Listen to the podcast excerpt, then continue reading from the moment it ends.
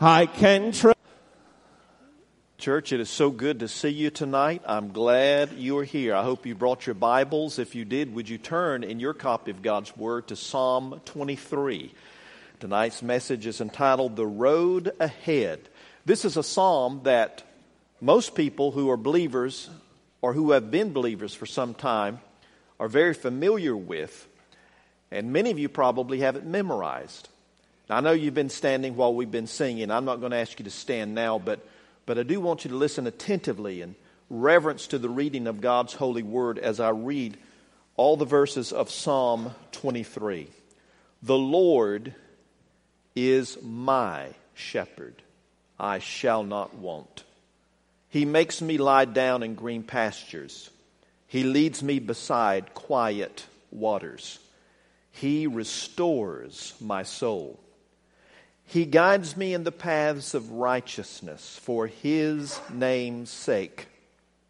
Even though I walk through the valley of the shadow of death, I fear no evil, for you are with me. Your rod and your staff, they comfort me. You prepare a table before me in the presence of my enemies. You have anointed my head with oil, my cup overflows. Surely goodness and loving kindness will follow me all the days of my life, and I will dwell in the house of the Lord forever. In many ways, life is like taking a long journey down an unfamiliar road. There are many twists and turns along the way. Sometimes life's highway is broad and smooth, making our journey easy. Other times, our path is narrow and rocky, causing hardship and pain. If you've been traveling the road of life for very long, you know that things can be going well and there are no problems in sight, and then all of a sudden, out of nowhere, you're blindsided. Hardship comes, disappointment, pain, loss you round the corner and you find disaster is staring you in the face. No one knows what we will encounter as we walk this journey of life.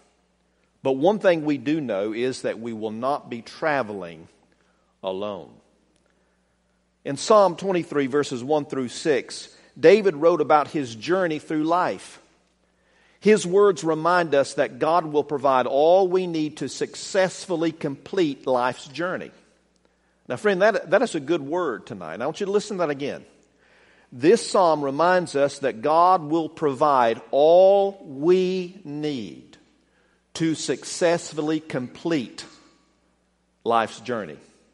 As we study this passage tonight, I want to show you four things that God will provide for us as we travel the road ahead. So, hopefully, you have your Bibles in hand and you're ready to listen to God's Word tonight. Let's begin to see the first of these four things. And we see that God provides for us a loving relationship. Of course, you know that God created us to have a relationship with Himself and with other people.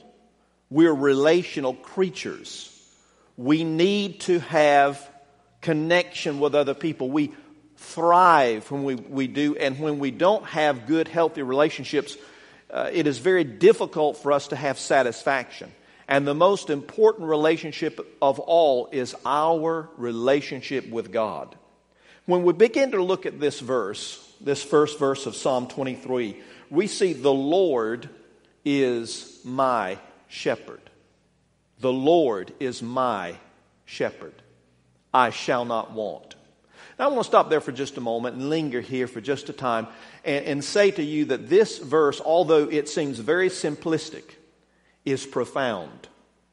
In this verse is, this, is the very key, the very essence of true satisfaction. Look at it in your copy of God's Word as I read it again. The Lord is my shepherd, I shall not want. Another way of saying this is, The Lord is my shepherd, therefore I'm satisfied. Another way to say this is, The Lord is my shepherd, I need nothing else. See, many of us as Christians are not satisfied. It's not because God is not satisfying, it's because we're not looking to Him for our satisfaction. We think that somehow we're going to be able to improve our lives or feel better about ourselves or uh, be more successful if we acquire something else. And rather than focusing our, our relationship with God and all that means, we begin to look for other things to try to feel the sense of emptiness and struggle that we have. But the Bible says, as the psalmist is writing here, he says, The Lord is my shepherd, I shall not want. Now, when he says the Lord, of course, David knew that uh, he served a sovereign God. You do know, don't you, that there is but one true and living God. And this one true and living God is the God of the Bible the Lord God Almighty. And this Lord God Almighty is sovereign. Now, what does that mean? Well, it simply means that God does not have to ask anyone's approval before he acts. He does whatever he chooses. And of course, whatever he does is always consistent with his nature. He is good and holy and pure in all of his ways. And not only that, but his ways are immutable. His character is unchanging. So this sovereign God is in control of all things. You say, well, wait a minute. If God is in control of all things, why are there so many bad things happening in the world? That's a good question. But you have to understand that God, within His sovereignty, has granted us the privilege of acting out of free will. We have a certain degree of free will that we can exercise. But our free will will never override the sovereignty of God. In other, in other words, no matter what we decide, no matter how bad our decisions are, ultimately God's will will prevail because He is sovereign. Sometimes we make bad decisions that cause us to suffer. Sometimes others make bad decisions that cause us to suffer. But just because something happens doesn't mean that God approves of it. God allows it to happen because it's an exercise of free will, but it doesn't mean that it's God's will. And God is able to work even the bad things that happen that we and others choose to do and bring good out of it. The book of Romans chapter 8 tells us all things work together for good for those who are the called of God according to his purpose. So even things that happen in our lives that are difficult and cause us sorrow and strife and stress and pain, God can take that somehow and turn it around and bring good out of it. There are many examples of this in the scripture. I think of Joseph, for example, who uh, who struggled so with his brothers, selling him into slavery and all that he endured. And then ultimately, God promoted him to second only to Pharaoh throughout all the land, as Egypt was the power of that day. And there are so many other examples of how God has, has taken bad situations and brought good out of it. Remember what Joseph said to his brothers what you intended for evil, God intended for good. In other words, your free will to make decisions caused me pain. But God has used your bad decisions, ultimately turned it around and brought something good out of it. How did He do that? Because God is sovereign. God is sovereign. He's able, He's able to override our bad decisions to bring good things out of it. Now, uh, you might say, well, I, I, wish we didn't have free will because that means, uh, that would mean we wouldn't have to suffer so. If God just forced us to make good decisions. If God took away our free will, we would cease to be human. We would be more like a machine. Now, think about your computer at home. Uh, you probably spend a lot of time on your computer at home or in your office, but I can guarantee you one thing you don't have a relationship with your computer, do you? You don't. You spend a lot of time there, but there's no relationship. You can't have a relationship with a computer. God did not create us to be computers that could be programmed to do certain things according to His will. He gave us the great privilege of making decisions.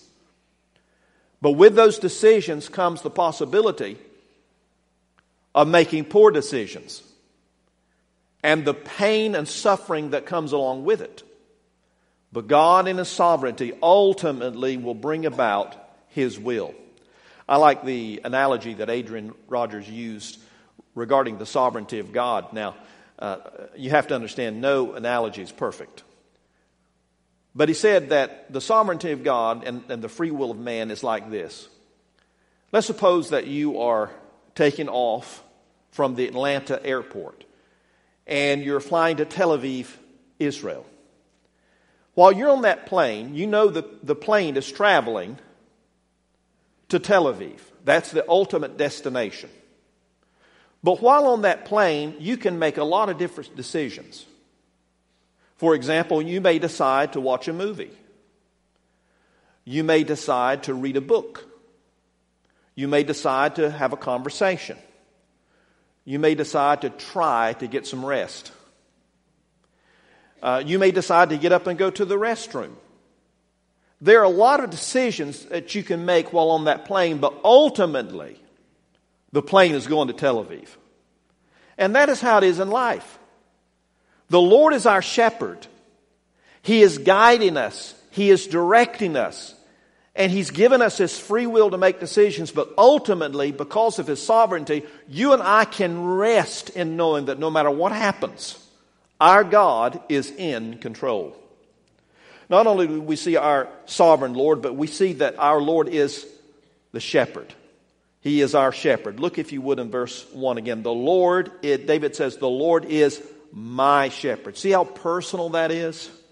Could you say tonight that the Lord is your shepherd? Do you know for sure that when you die, that you will be able to stand before God and hear Him say, Well done, my good and faithful servant? Because you know Him personally. If so, I rejoice in that. If not, then you need to acknowledge that your sin has separated you from God and that Jesus Christ came and paid the penalty for sin so you wouldn't have to. And he was raised from the dead so that you could have eternal life. And if you will acknowledge your sin and trust Christ to save you, he will forgive you of your sins and place you into his family. He will give you eternal life. And the Lord will become your shepherd. So David says here, the Lord is my shepherd. Now, when we think about the shepherd, we think about Jesus, don't we?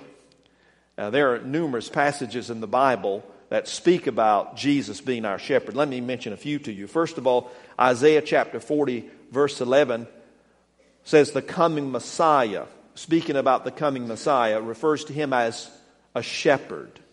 In John chapter 10, verse 14, Jesus himself said that he was the good shepherd.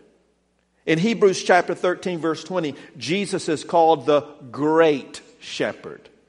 In 1 Peter chapter 5, verse 4, Jesus is, is identified as the chief shepherd. So Jesus is our shepherd to lead us through this life, the good times and the bad times, the twists and turns of life, the valleys and the mountaintops. Jesus is there all along the way to show us, to direct us, to comfort us, because he is our shepherd. Now, we've talked about how that the Lord is sovereign, the Lord is our shepherd, but also the Lord is our source. Look, if you would, again, verse 1. The Lord is my shepherd, I shall not want. That is, I have everything I need. There's nothing more than I need. I have the Lord Jesus Christ. And as I mentioned before, this is really true satisfaction when Jesus is enough. Let me ask you a question Is Jesus enough to you? Is Jesus really enough? Now, what we, we say that, but many times we don't live like it. If we don't have everything the way we want it, then we grow discontent and dissatisfied. But we need to be like the Apostle Paul, who said, I have learned in whatsoever state I am therein to be content. Now, notice he said, I learned that. He didn't say, I read that. From experiential knowledge, the Apostle Paul knew what it was like to enjoy the fine things of life, but he also knew what it was like to be shackled in a dungeon waiting to die. And when he wrote those words, by the way, he was in prison. When he said, I have learned in whatever state I am therein to be content. Friend, when we learn to have that type of relationship with the Lord Jesus Christ, it doesn't matter what comes our way, we will be able to be satisfied. We will have this peace the Bible talks about, and we will have the overflowing joy that comes from that type of relationship. He is our source. Everything you need can be provided by the Lord Jesus Christ. And most of us as Christians, we don't even know what we have as Christians. We don't know about the promises of God and the benefits of knowing Christ. We think about eternal security. Uh, we think about how we've been forgiven of our sins. But, friends, there's so much more. Let me just list a few things for you. Certainly, this is not an exhaustive list.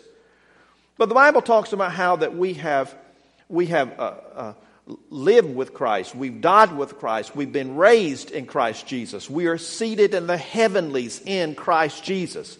That Christ Jesus is going to come and receive us unto himself. That we are heirs to a kingdom. That we will rule and reign with Christ forever and ever and ever. So everything we need and everything we have as believers will come to us through the Lord Jesus. He is our true source for all things. Because most of us know little about raising sheep, we run the risk of missing the imagery in this passage. Sheep cannot survive without a good shepherd. They need his protection and provision. The good shepherd will lay down his life for the sheep. I think about David as he was facing Goliath. Remember, Saul was kind of interviewing him for the job, so to speak, wanting to know of his credentials. Well, what, what makes you think you can, you can slay this giant? I mean, we have all these soldiers here who are well equipped and trained, and, and they're afraid of him. Why would you, as a little shepherd boy, think you could beat Goliath? He says, Well, look, I have taken care of sheep for a number of years, and I've had to defend those sheep against bears and lions. And I have rescued them, I have provided for them, I have protected them, and I will treat that Goliath just like one of those wild beasts. And indeed, he did. David was revealing something about being a shepherd, and that is the shepherd is willing to jeopardize his own life and lay down his own life if necessary to defend the sheep. That's why we see Jesus as the good shepherd. He laid down his life at Calvary's cross so that we can enjoy a loving relationship with God. He is our good shepherd. So when we think about the road ahead and the troubles that we are in or that we might face, just remember that we do not walk alone. We have a loving relationship with the Lord Jesus Christ. And we have reason to rejoice. But not only do we see a loving relationship here, in verses 2 and 3, we see a limitless resource. A limitless resource. We mention in verse 1 how that He is our source. But let's look and see a little closer what those resources are. First of all, we see physical resources in verse 2. Here the psalmist says, He makes me lie down in green pastures. That's one of his resources, his physical resources, green pastures. What does that mean? Well, sheep need nourishment. The shepherd knows where the good grazing is. And, sh- and so he herds his sheep into that area, into that region, where they will have an ample supply of green, lush grass to eat and be nourished, so that they will be healthy so that they will grow and mature and thrive. The Lord provides for our physical needs. Just think about tonight. We will decide when we disperse from here. Some of you probably have already eaten. Uh, for the rest of us, we will get to decide what we're going to eat tonight. Just think of all the choices we have. We get to choose what we want and how much we want. Think about there are people in the world right now and, and they've not eaten all day. And we've eaten more today than some people will eat all week. Do you think we're blessed? Think about these, these resources that God has provided. When I think about when I think about all the people in the world, billions of people, billions, I think somewhere around 7 billion. It's going so fast now, it's hard to keep up with. 7 or 8 billion, I guess. That's a lot of people. Think about the groceries needed to feed all those people. But yet, somehow, there's enough food for everybody. Now you say, wait a minute now, some people are starving. They are starving, but it's not because the food is not supplied. It's because wicked men war, battle, and prevent food from going to people in need. Tyrannical governments prevent food from going to people who are starving. It's not that God has not provided, it's because human beings are sinful. And this is a part of the fallen nature. But God provides the physical resources. Think about our clothes that we have on. Isn't it nice to have a, a jacket on or a sweater this time of year? It's kind of cool. As a matter of fact, when we moved down here, I thought, okay, we're going to be back where it's warm again. It's been kind of chilly down here. But isn't it nice that we have clothes to wear? I would imagine you have more than one pair of clothes to wear. Is that, is that true? And ladies, think about all the shoes you have. I mean, they're, they're everywhere in your house, and you're always looking for more. Can I get a witness? Some people don't have any shoes. Just think about all the, the benefits that come from the Lord, the physical resources. He says in verse 2 also, notice with me, He leads me beside quiet waters, that is, still waters. Uh, I'm told that sheep are skittish, and uh, the quiet waters would be necessary for them to drink at, with peace so they wouldn't be afraid. The shepherd leads them to provide the physical uh, necessities of life, of green pastures and still waters, so that they would be strong and healthy sheep. And God has provided all that we need. Also, we see spiritual resources are provided. Look in verse 3. We read, He restores my soul. He restores my soul. Uh, that's what forgiveness is all about the restoration of our souls. Sin has estranged us from God. But the Lord Jesus is able to bring us into relationship with the Father through his sacrificial death and glorious resurrection. And so we have our souls restored. Just as our bodies are nourished, God nourishes our souls. That's why we study the Word of God. I don't know about you, friend, but I'm telling you, I know in my own life personally, when I get into the Word of God, it feeds my soul. I mean, I feel nourished when I study the Bible. When I read the Bible, I feel the Holy Spirit is teaching me and showing me giving me wisdom that I need for my soul to be satisfied. Why are there so many Christians who are not satisfied? I think it's because many of them are not walking in fellowship with the Lord, not because God doesn't want them to, but because they become distracted and they're not devoting themselves to studying the Word and spending time in prayer and seeking the face of the Lord. God restores us spiritually. And also, verse 3 says that uh, He guides me in the paths of righteousness. Notice this for His name's sake. That is, His reputation is on the line. His reputation is on the line. So He guides our steps. The Bible tells us that the steps of a righteous man are ordered by the Lord, and though he fall, he will not be utterly cast down. So God directs us, but sometimes when we don't listen to Him and we fall spiritually, God is able to pick us back up and get us on the right direction again. Because He is our loving shepherd and He's provided for us these limited resources or limitless resources. The Lord is so good to us. Trying to exhaust the limitless resources of God is like trying to drain the oceans with a thimble. Our good shepherd provides all we need for this life and the life to come. Now, we've talked about a loving relationship. We talked about a limitless resource. Now, let's talk about a lingering reassurance. Look in verses 4 and 5. We see his presence, first of all, his presence. Verse 4, the Bible tells us this Even though I walk through the valley of the shadow of death, I fear no evil, for you are with me. Why does he fear no evil? Because God is with him. He says, Even though I walk through the valley of the shadow of death, that is when we are facing death. We don't have to be overwhelmed because God is with us. Now, friend, we're all facing death. You do know that, don't you? The statistics tell us that one person out of one will die. Every person born is going to die.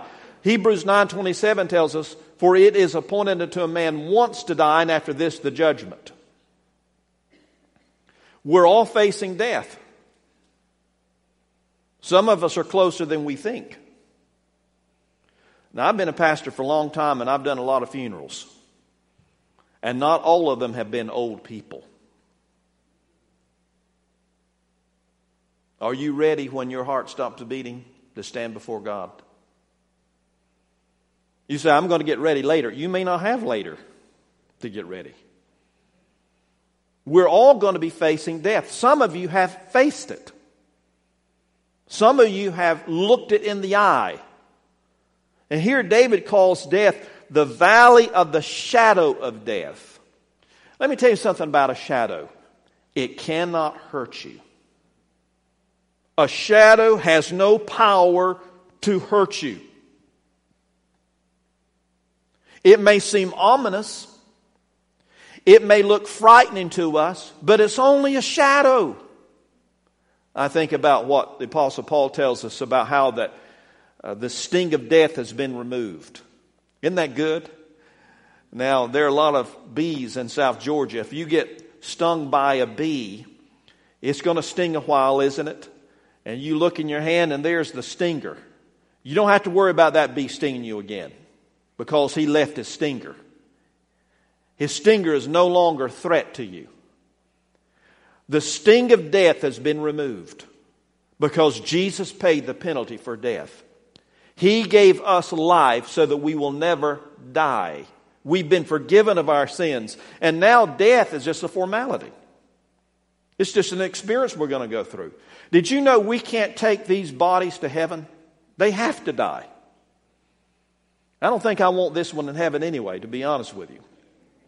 The older I get, the more I feel pain in places I didn't know I had. So we're going to lay these bodies down one day.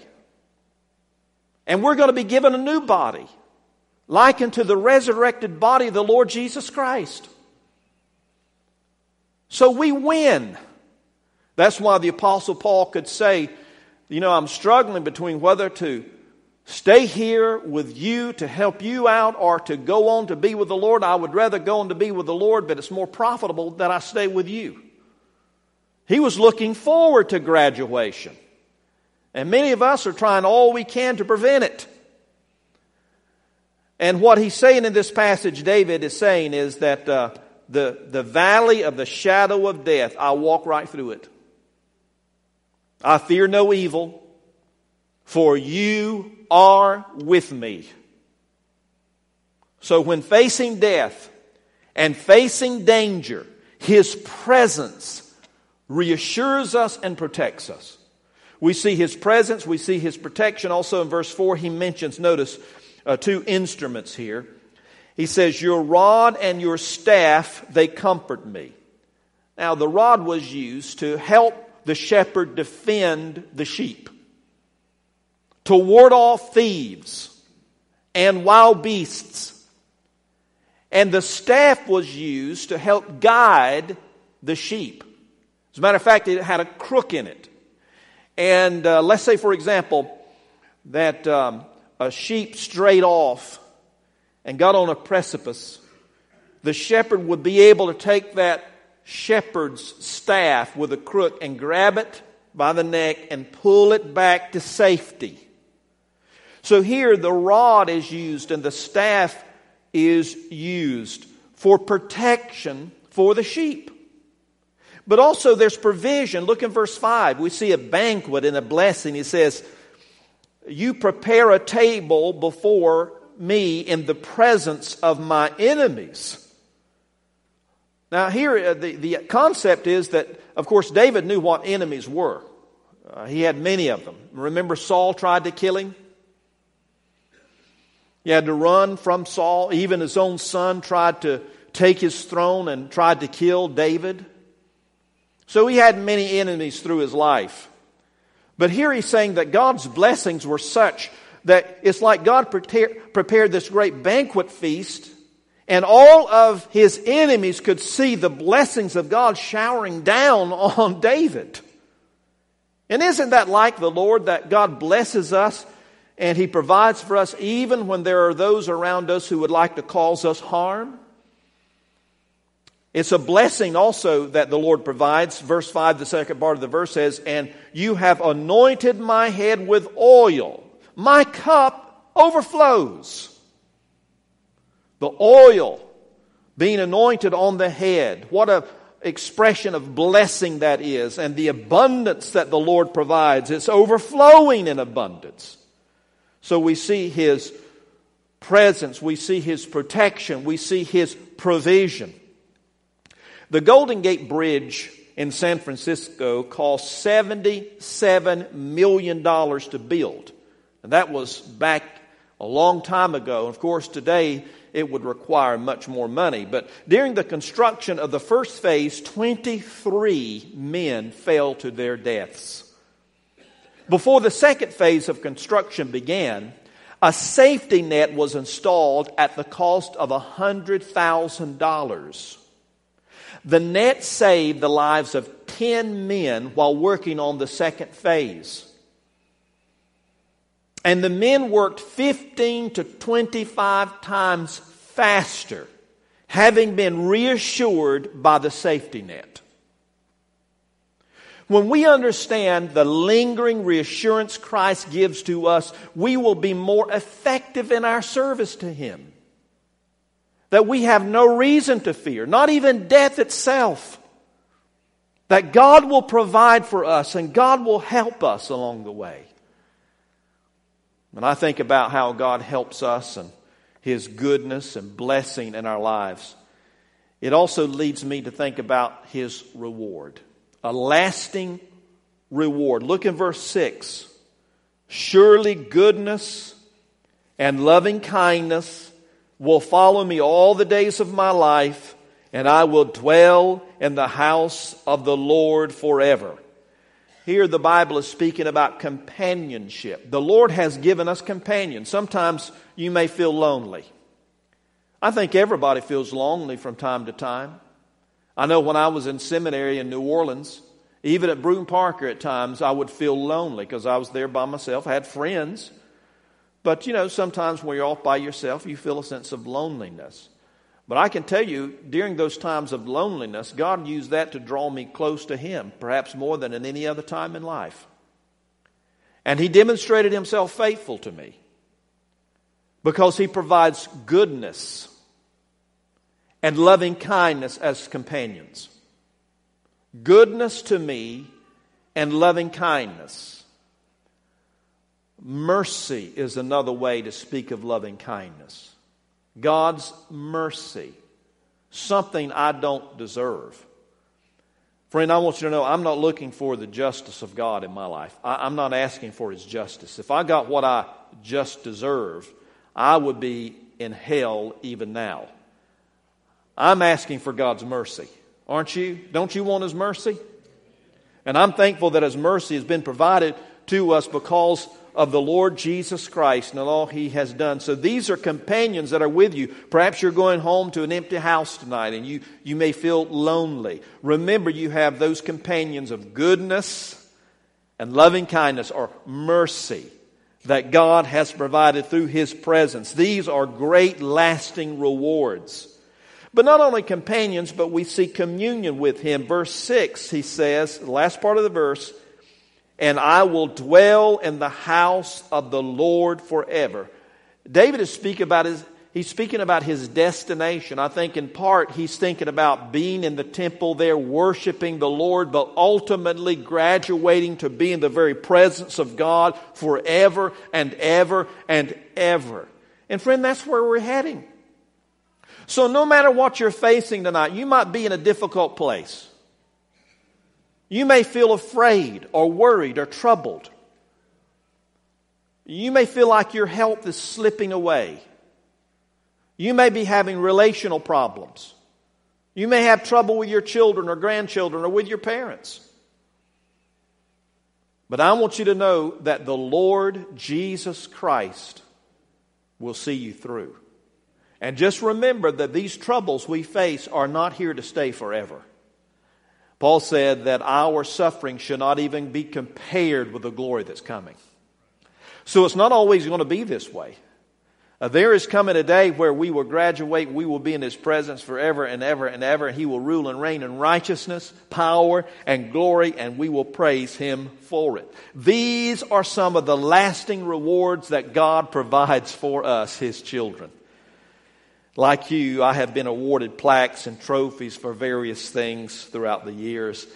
I remember one thing when I was a high school, I, it was very special to me. I played football, and, and uh, somehow they gave me the coach's award. And I want you to know I was as proud of that thing. I went home and I put that on display. I wanted everybody to see that. When they came in the house, I wanted them to see that I'd won that award.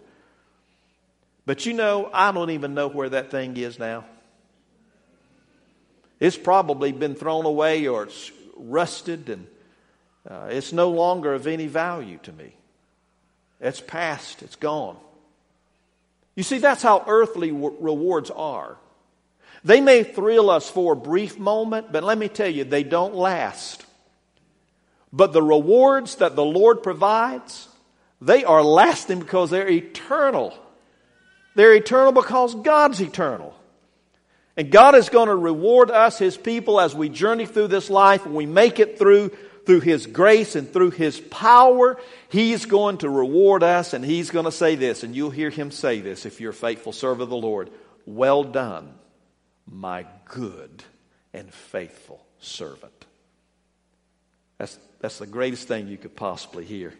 I like the words of Barbara Ryberg in her poem entitled Step by Step. Listen as she expresses her dependence on the leadership of the Lord.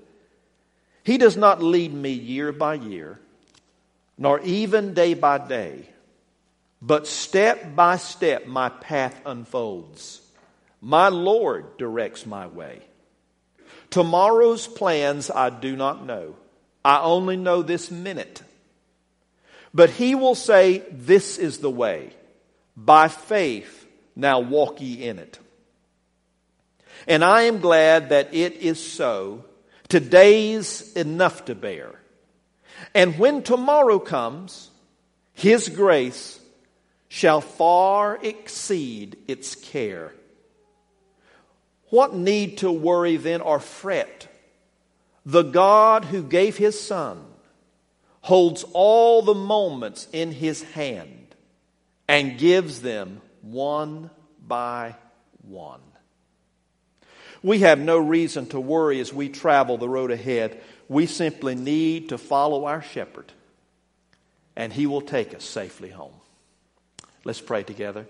Father, we thank you for this wonderful psalm tonight, and I pray that it has been a source of encouragement to your people tonight. Lord, they need to be encouraged. With all that's going on in the world and in our lives, we need to be reminded of all your provisions as we face the road ahead.